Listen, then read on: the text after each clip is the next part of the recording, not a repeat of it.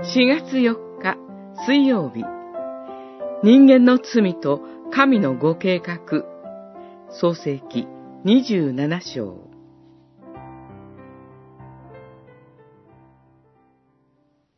そこで彼は祝福しようとして言った。お前は本当に私の子、エサウなどだな。ヤコブは、もちろんです、と答えた。イザクは言った。では、お前の獲物をここへ持ってきなさい。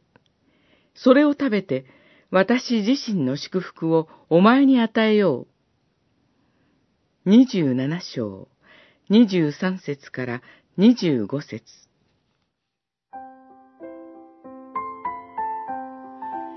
二十七章には、ヤコブが父イサクを騙して祝福を奪い取る場面が出てきます。母リベカの発案で、周到な偽装工作が行われました。父の好きな料理、毛皮、エサウの晴れ着。ヤコブは、はじめは不安でしたが、父の前に出た時には一貫して父を騙し通します。ヤコブが父を騙す場面は緊張感に満ちています。息子の帰宅が早いことに疑問を抱く父にヤコブは、あなたの神、主が私のために計らってくださったからです。と言って、嘘を貫くために神の名を語るという罪まで犯します。侵害を表す口づけも、騙すための手段にしています。